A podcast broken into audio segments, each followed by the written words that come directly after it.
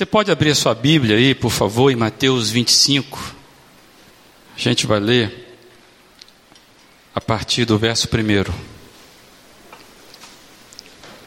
Evangelho de Mateus, capítulo 25, leremos a partir do versículo 1. O reino de, dos céus será, pois, semelhante a dez virgens que, que pegaram suas candeias e saíram para encontrar-se com o noivo. Cinco delas eram insensatas e cinco eram prudentes. As insensatas pegaram as suas candeias, mas não levaram óleo. As prudentes, porém, levaram óleo em vasilhas, junto com as suas candeias. O noivo demorou Demorou a chegar e todas ficaram com sono e adormeceram. À meia-noite ouviu-se um grito. O noivo se aproxima, se aproxima. Saia para encontrá-lo.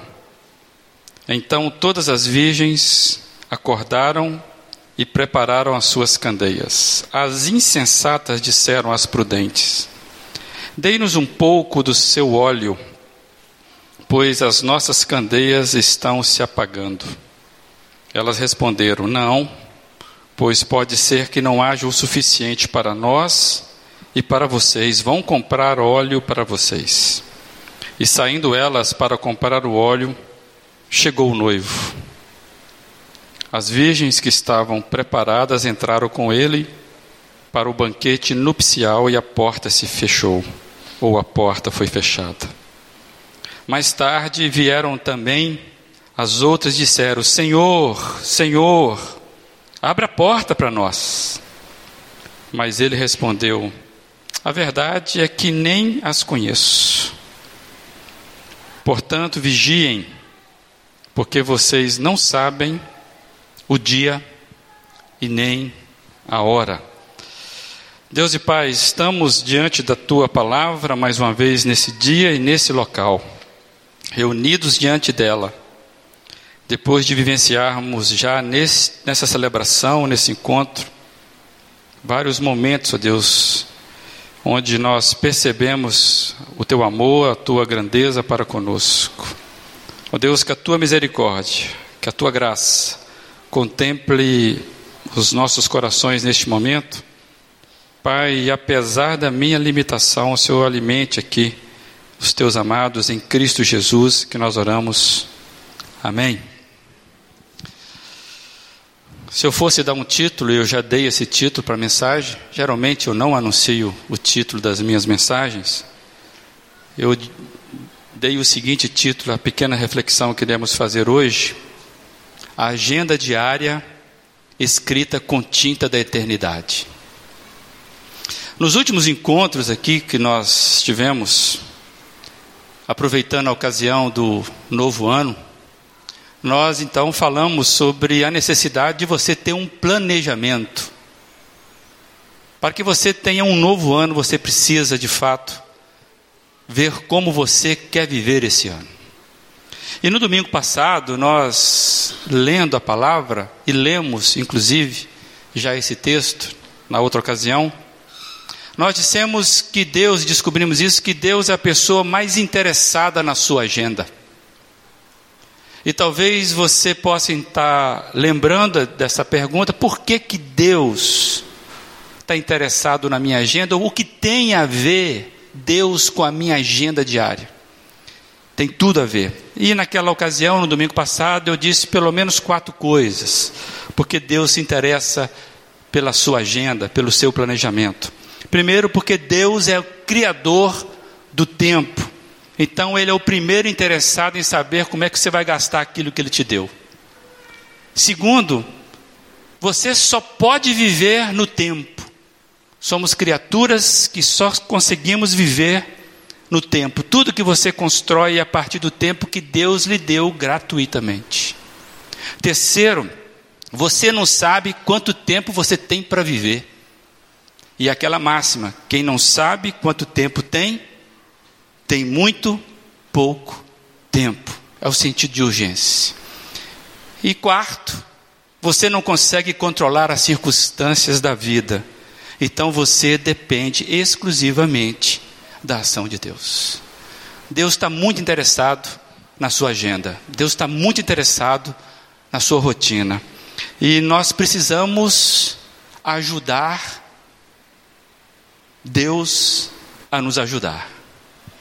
Às vezes eu fico com a impressão que nós complicamos demais a situação. A impressão que eu tenho. E ter uma agenda de oração é necessária, ter uma, uma agenda onde nós vamos revisar as nossas rotinas em Deus é fundamental, porque, como alguém já disse, querer coisas novas fazendo as mesmas coisas é burrice. Amados, eu entendo que a parábola das dez virgens, ela nos ensina muito nessa questão. O texto que nós acabamos de ler, no o capítulo 25, está num longo discurso que Jesus fez aos seus discípulos mais próximos. E este bloco de ensinamento que está nas nossas Bíblias, nos capítulos 24 e 25, é chamado de Sermão Profético de Jesus. É um texto claramente com perfil apocalíptico, no qual Jesus vai falar acerca dos fins dos tempos. E ele vai trazer que o fim do tempo chegará, remindo toda a história, por ocasião da sua segunda vinda. Jesus estava sentado ali no Monte das Oliveiras, vai dizer o, o início do capítulo 24, e ele deixa claro para todos os seus ouvintes e para nós que estamos lendo, que no fim do tempo, que o fim do tempo chegará pelas mãos de Deus e não pelas mãos dos homens.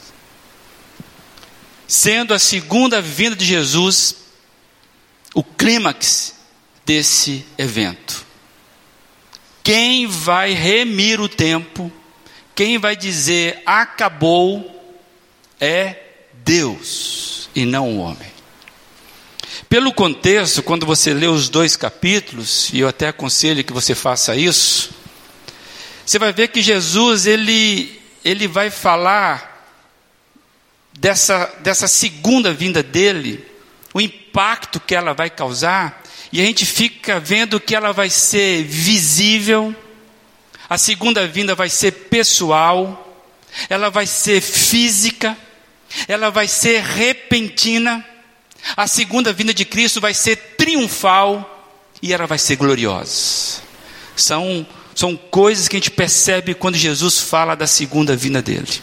E nesta fala apocalíptica de Jesus, dessa literatura que Jesus nos apresenta, Jesus então traz várias ilustrações para ele explicar como é que seria então, ou como é que se dá essa segunda vinda, e como é que essa segunda vinda impacta a vida das pessoas. E ele então vai dizendo que no fim dos tempos, quando ele voltar para remir a história, tudo vai ser revelado.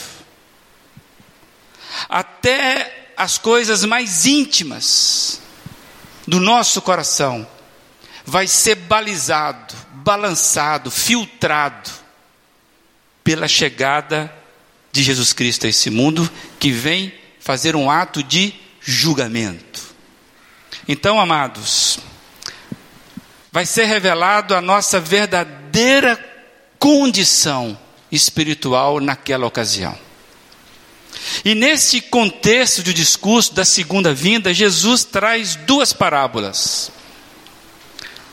Esta parábola das dez virgens que nós lemos, que está claramente nos alertando sobre a falta de planejamento, o perigo que é viver sem planejamento, desconectado deste evento da segunda vinda. Mas Jesus também fala da parábola, aqui está em Mateus, está dentro do contexto da parábola dos talentos, que nós conhecemos, que está ali do versos está entre os versos 14 e 28. Parece que Jesus quer falar sobre a falta de boa vontade de algumas pessoas com relação aos valores do reino de Deus. E eu fiquei com essas duas coisas: falta de planejamento, falta de vontade. São coisas que serão reveladas do nosso coração quando Cristo vier redimir a história dos homens. A parábola dos dez, das dez virgens traz uma mensagem, ao meu ver, de alerta para um despertamento espiritual sermos despertados espiritualmente sobre como temos vivido a nossa vida diante do fato mais importante da nossa história, que vai ser quando Deus puxar aí os nove fora, como é que fica essa conta. Aprendemos a distinguir o que fazemos hoje, diariamente, os nossos atos diários, para vermos realmente o que importa na vida. Parece que o que Jesus quer dizer para nós é que nós não podemos nos perder na rotina corrida da nossa vida. Parece que a ideia é: você olha para um caso tão comum como um casamento.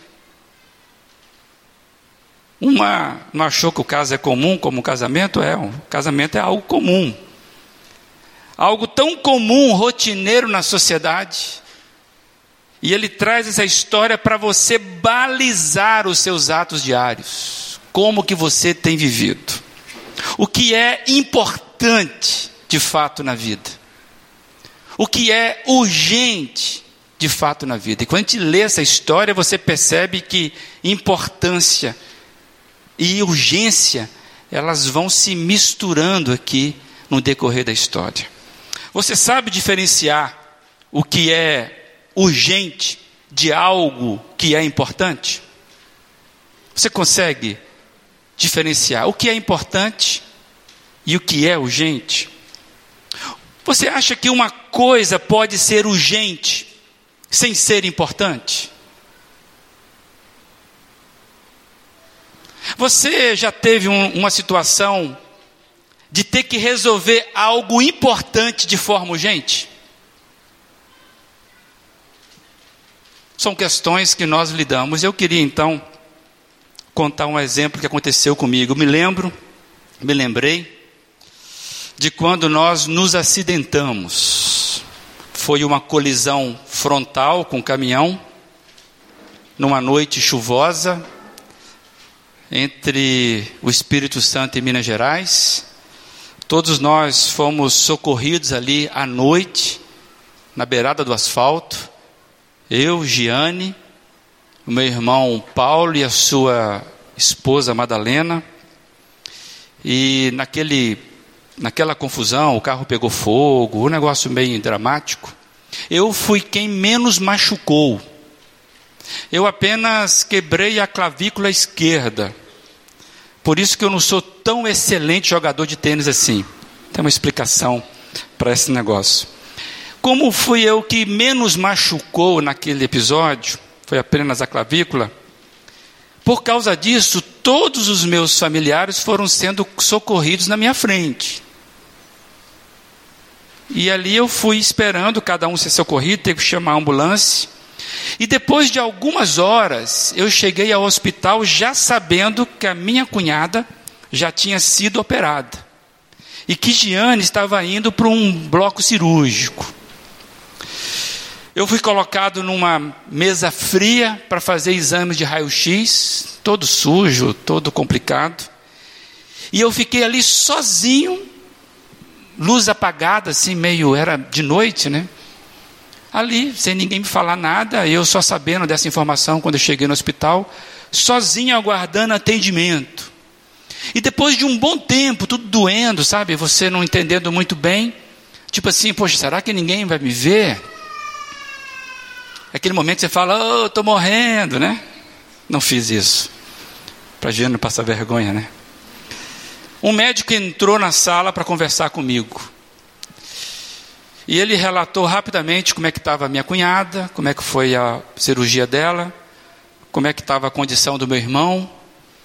E ele disse que Giane, ele sabia que eu era esposa da Giane, que Giane precisava urgentemente ser sofreu uma cirurgia da bacia. E que eles estavam esperando a pressão da Giane melhorar, se normatizar ali. Mas que estava demorando demais e que isso poderia comprometer, ter um risco maior. E basicamente, ele sabendo que eu era o esposo da Giane, ele queria saber a minha, a minha opinião, porque agora era algo importante, chegando a um momento de urgência. O caso da minha cunhada era caso de urgência mesmo, senão ela morreria. E depois dessa conversa, ele me contou algumas coisas e eu falei para ele também outras coisas. Só sei que quando eu falei o que, ele, que eu achava que deveria ser feito, na, na troca de conversa, ele simplesmente saiu da sala e foi direto para a sala de cirurgia para operar a Giane. E me deixou lá, sozinho, Estava eu lá, sozinho novamente, na mesa fria, dura do raio-x, onde eu fiquei lá mais um bom tempo, que eu não sei nem mensurar. Com fome, que eu não podia comer nada, frio, e apreensivo para saber o que estava acontecendo. Não foi fácil, foi uma noite dura. E naquela noite, meus amados, eu aprendi profundamente, e no meu ser, que existem coisas importantes, existem coisas urgentes e que nem sempre é fácil nós mantermos o foco. Quando a dor é a baliza, às vezes você não tem como mensurar o tempo e nem a condição de focar o que deve ser decidido. Por isso, planeje a sua vida. Por isso, tenha telefones anotados. Por isso, sinalize seus amigos mais próximos. Ajude Deus a ajudar você.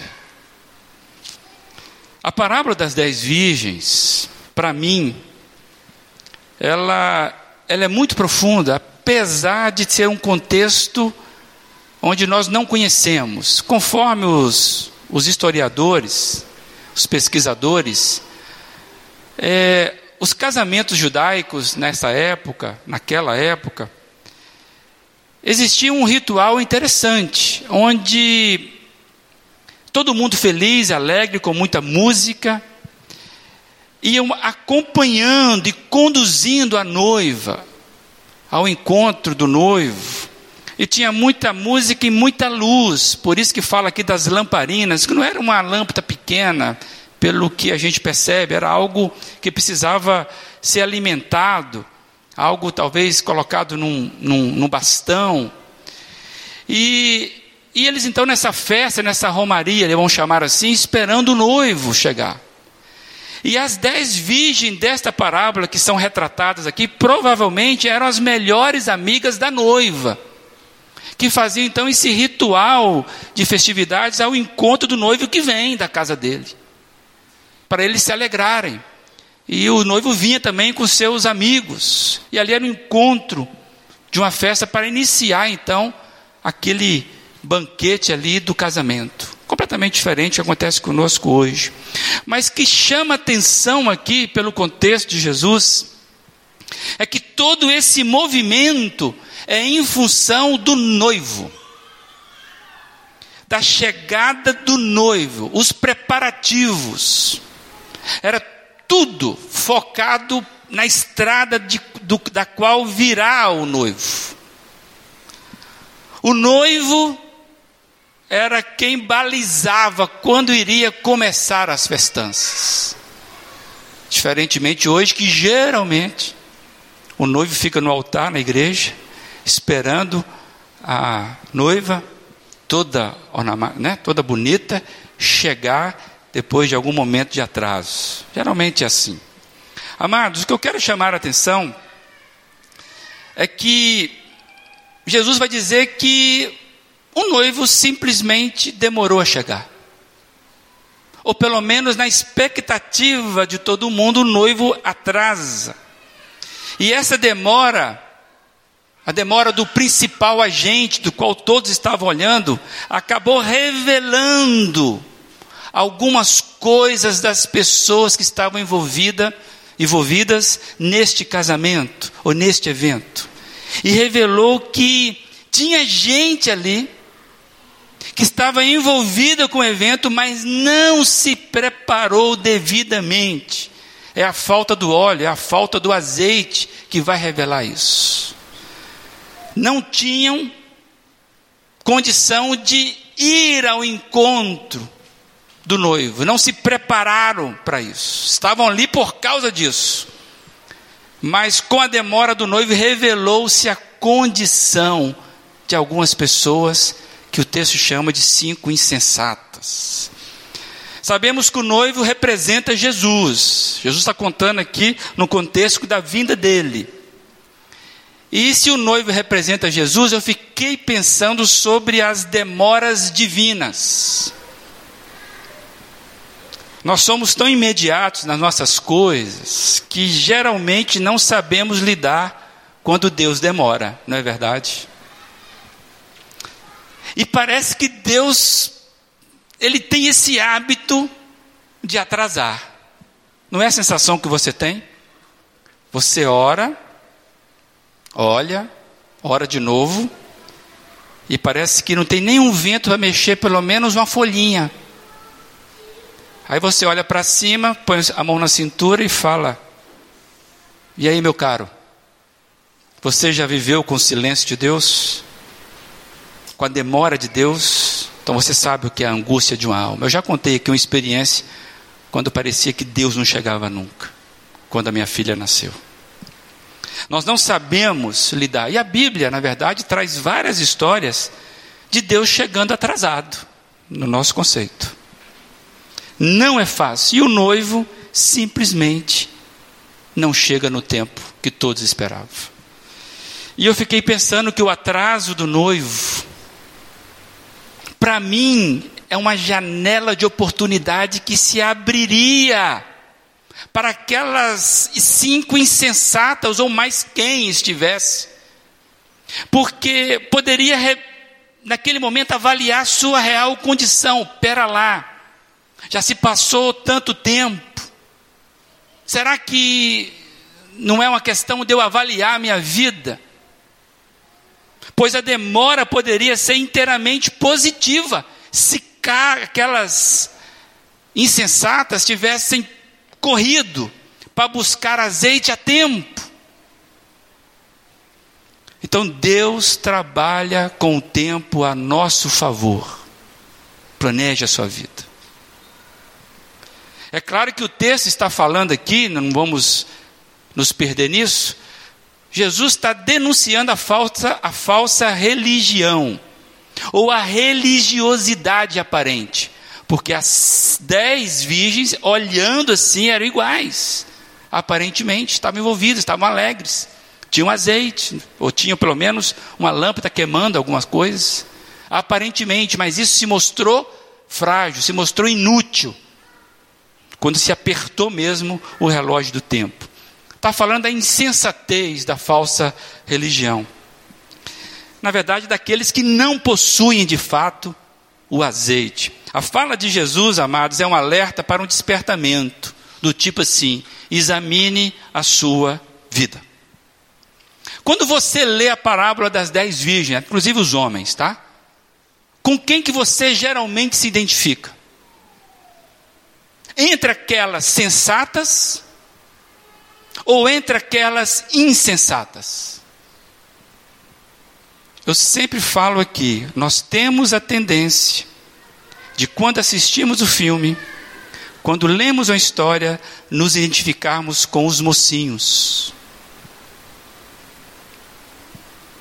Mas pode ser que você esteja entre as insensatas. Se é com você, eu queria dizer algo muito especial da parte de Deus. Ainda dá tempo ainda dá tempo.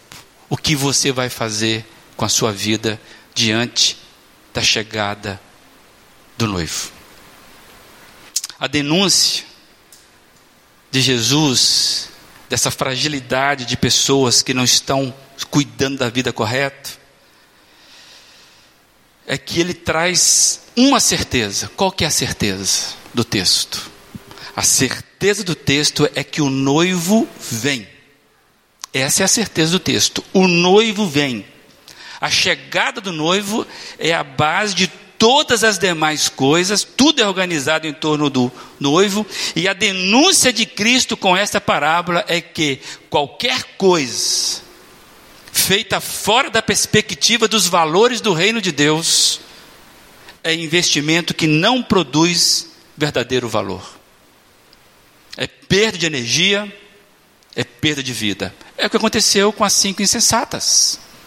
Estavam ali, gastaram a sua energia, estavam envolvidas, mas no frigir dos ovos perderam a vida, perderam o tempo. Não se somou. Por quê? Porque Jesus está chamando a um alerta de que existem valores que ligam à eternidade e valores que não ligam à eternidade. O cristão não pode perder esse sentido de urgência. Qual que é o sentido de urgência do cristão? Cristo vem. Cristo vem, a volta de Cristo é que alimenta a minha sua esperança. Você vai confiar em quem? Nos políticos? Você vai confiar. Quem confiava no Barack Obama já passou. Não tem mais, a esperança acabou. Você vai confiar na sua força, a sua juventude passa. Você vai confiar na sua saúde, isso passa. A sua esperança como cristão só pode ser retroalimentada nos valores de Deus, porque Ele prometeu que eu estou convosco e eu estou voltando. A casa que você está construindo, ela precisa ter fundamentos na eternidade. Porque senão vai ficar como as cinco insensatas. A porta vai fechar e você não entendeu o porquê. A explicação é: você não investiu corretamente. A sua agenda ficou lotada de você mesmo. A sua agenda só tinha tinta terrena, só tinha ocupação com as suas coisas. Você não viu que o seu azeite foi sendo desperdiçado com coisas que não tem nada a ver com o noivo. Gastou energia, gastou azeite em coisas que não tem nada a ver com a vida dos céus. O cristão não pode perder esse sentido de urgência. Essa é o alerta da da parábola. E a parábola das dez virgens nos ensina, então, que nós precisamos aprender a viver hoje, o nosso hoje, com a perspectiva do que os, os chavões evangélicos estão dizendo aí, com a perspectiva do Kairos. Ficou bom? Você precisa viver com a perspectiva do Kairos. Kairos quer dizer o quê? Tempo de Deus, mas não é simplesmente tempo de Deus é plenitude de todos os tempos, é a junção dos tempos. Então, viver o nosso cronos, o nosso, o nosso tempo embasado no tempo de Deus, nessa plenitude, onde Deus vai puxar, onde Deus puxa, onde a eternidade pulsa, de uma forma completamente diferente. Nós precisamos enxergar o reino de Deus nas nossas mínimas decisões diárias, porque podem ser as últimas. Decisões que eu e você tomamos todos os dias. Acho que tem um equívoco quando as pessoas pensam, quando eu e você às vezes pensamos sobre reino de Deus, reino dos céus. Uma coisa que eu percebo que muita gente pensa que está se falando do futuro. E o grande alerta para mim desse texto é: o reino de Deus não é algo lá no futuro. O reino de Deus, quando a Bíblia está falando de eternidade, não está falando de futuro. Por isso que Jesus nos ensinou: venha o teu reino. É o pão cada dia que nos dá hoje. É vivermos hoje os valores do reino de Deus. Não é algo de futuro, mas você ter aqui, decidir no seu aqui e agora, a partir dos valores do reino. De qual reino você é cidadão? De qual reino você está agendando os seus encontros? Qual é o reino que preenche a sua agenda? É isso que é o alerta da palavra de Deus em Mateus 24 e Mateus 25, especialmente na parábola das virgens. Nós vivenciarmos os nossos dias aqui e agora com os padrões da eternidade. É sentido de urgência, porque a eternidade está aí pulsando.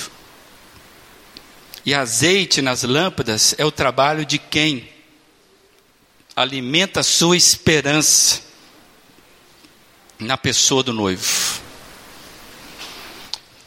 Você já pensou comigo por que, que aquelas virgens sensatas carregou estoque extra?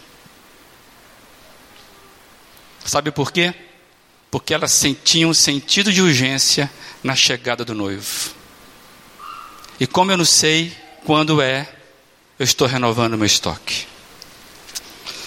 O que podemos aplicar para nós, para mim e para você? Eu queria conversar contigo rapidamente a aplicação desse texto. Quem sabe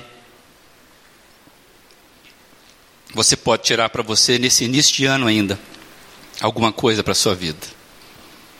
Com a parábola das dez virgens, Jesus nos alerta sobre a necessidade de vivermos vigilantes. Está claro isso? Sejam vigilantes. Jesus termina assim: portanto, vigiem, porque vocês não sabem o dia e nem a hora. Vigiar, para mim, é o que? São atos diários, o aqui e o agora, com a perspectiva do juízo da vinda. Lembrando que a certeza que nós temos no texto é que o noivo vem. A falta de planejamento, a falta de boa vontade para com os valores do reino reflete imprudência sobre esse evento. Deixa eu falar uma coisa rapidamente aqui. Você já está envolvido no evento. Você já está plenamente envolvido no evento. Eu entendo que esse texto, esse texto também é uma chamada à maturidade. Sermos maturos, vivemos o nosso tempo, o dia a dia, com o paradigma da plenitude dos tempos. A vinda de Cristo, ela é decisiva e final para cada um de nós. E cada um de nós precisa decidir a sua atitude diante desse fato de Cristo o dia de Cristo. Nossa esperança não está no tempo, mas na pessoa que é Senhor do tempo. A negligência, a insensatez, é viver apenas com o trabalho desse mundo. Isso é insensatez. Se eu, você e eu nos ocuparmos somente com o trabalho destas coisas, destes, deste mundo, vai faltar azeite. Tenha certeza. Vai faltar azeite. E o que alimenta o estoque de azeite são ações que têm valor na eternidade.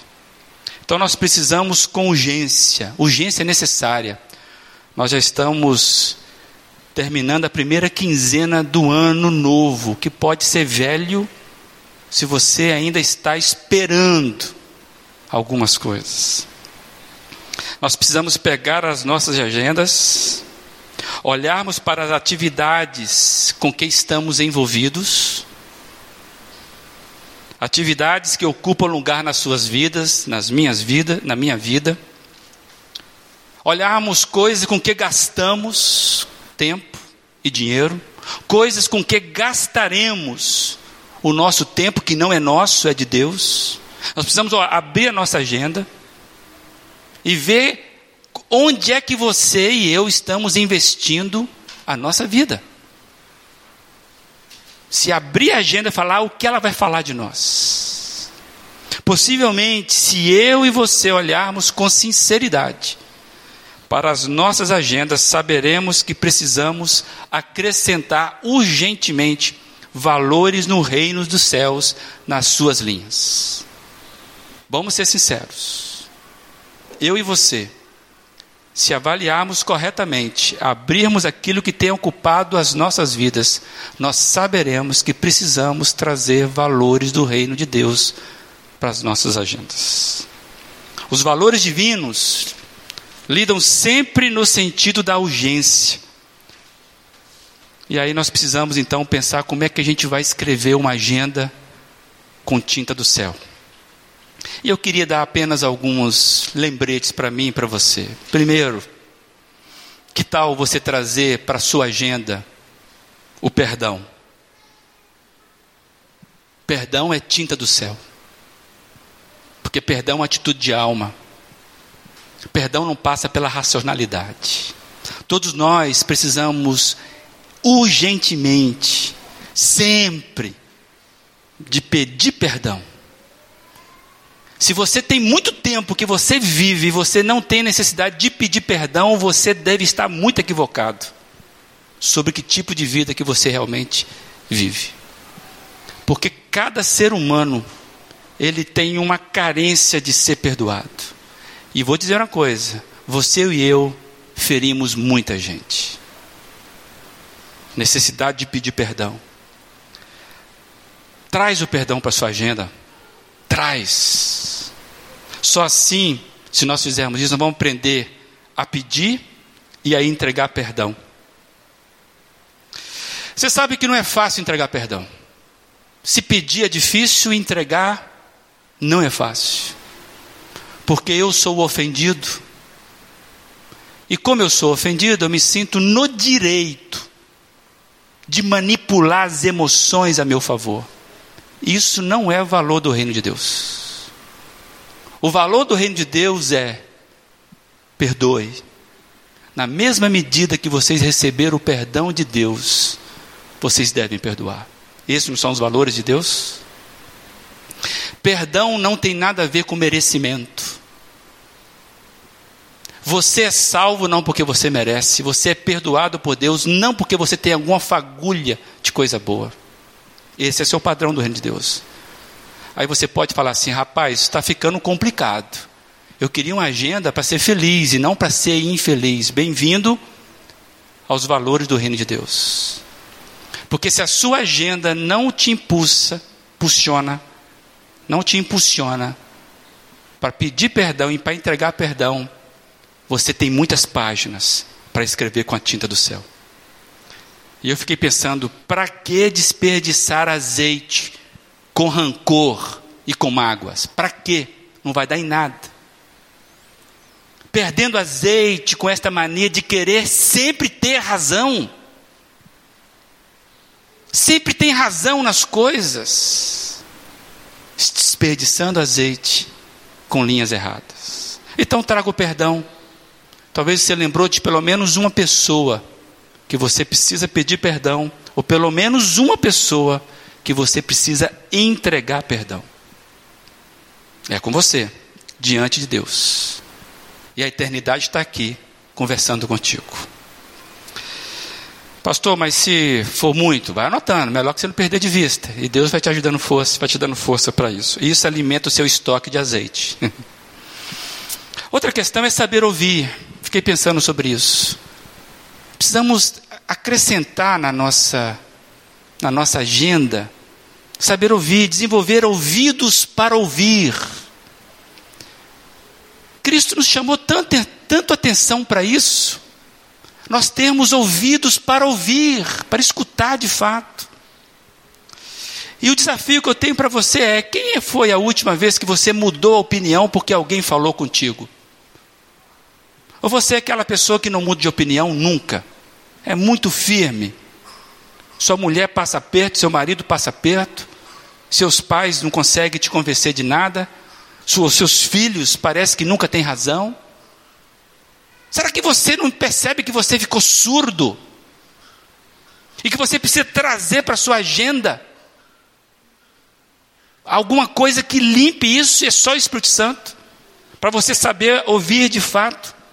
E um bom exercício é o seguinte: você deve ter pelo menos uma pessoa a quem você confia, a quem você pode dizer é brother, é sister, é meu amigo. Sugestão para você agora, no início do ano. Pede alguém da sua confiança, para que esta pessoa fale a seu respeito. Pergunte para ela e abra o coração. Se essa pessoa for amiga e sincera, se você quiser aprender a desenvolver ouvidos para ouvir, engula o choro e já vai perdoando a pessoa e fala: Senhor, é comigo, caminha comigo, porque Ele é meu amigo. Se Ele está falando, eu preciso acreditar nisso. Sabe o que acontece? Que nós falamos demais, criticamos demais, temos opinião demais e ouvimos muito pouco. Isso é porque, amados, isso que eu descobri na minha vida. Lembra lá aquele negócio? Engula a desonra. Isso é porque o orgulho ensurdece as pessoas. Essa semana eu tive o desprazer de estar reunido com uma pessoa que simplesmente não escuta. Não escuta. E toda vez que eu queria falar, não é minha esposa não, tá? E toda vez que eu queria falar, a pessoa vinha falando, ela não escuta. Aí chegou um momento que eu fiz, calei, né? Eu e você, eu e você precisamos saber ouvir. Desenvolva isso. Você que tem esposo, tem marido, namorado, comece a criar esse hábito. Traga para a sua agenda. E aquele desafio que eu te fiz, procure um amigo, sincero. E falei, brother, como é que eu sou de fato? Mas tem que ser brother. Aí você prepara, bota um tripé atrás para você não cair, e esse brother vai falar, em nome do Senhor Jesus, você é a pessoa mais detestável desse mundo, mas eu te amo. E é assim que vai. Então, traz o perdão para a tua agenda. Que até a tinta dos céus, traz o perdão. Traz essa questão de ouvidos para ouvir. Terceiro, abraço. É um gesto tão interessante, traz para sua agenda diária a prática do abraço. O João Alexandre tem uma música que ele fala sobre família, que ele diz que o abraço de um irmão despedaça os portais do inferno. Isso é bonito e verdadeiro. Você já foi abraçado no momento que você sabe que aquele abraço fez toda a diferença? Eu já fui. E dá vontade de não sair daquele abraço mais nunca. É um ninho que te acolhe. Então traga o abraço. Traga o abraço. Não precisa falar nada, abraça. Muitos pais perdendo os filhos porque não abraçam. Muitos filhos perdendo o pai porque não abraça. A mãe porque não abraça. Esposo perdendo a esposa porque não abraça. Aquele aconchego de abraçar. Amigo que não se abraça. Abraça. Você vai ficar melhor do que antes. Traz o abraço, é gesto de acolhimento. Quer mais coisa aí do valor do reino de Deus? Lembra daquela, antes de nós passarmos para o próximo, você lembra daquela parábola do filho pródigo? O cara vem todo imundo, todo nojento, cheirando a porco, feio, fedido. O que, que ele recebe do pai? Um abraço. Deus está dizendo para nós a cura no abraço.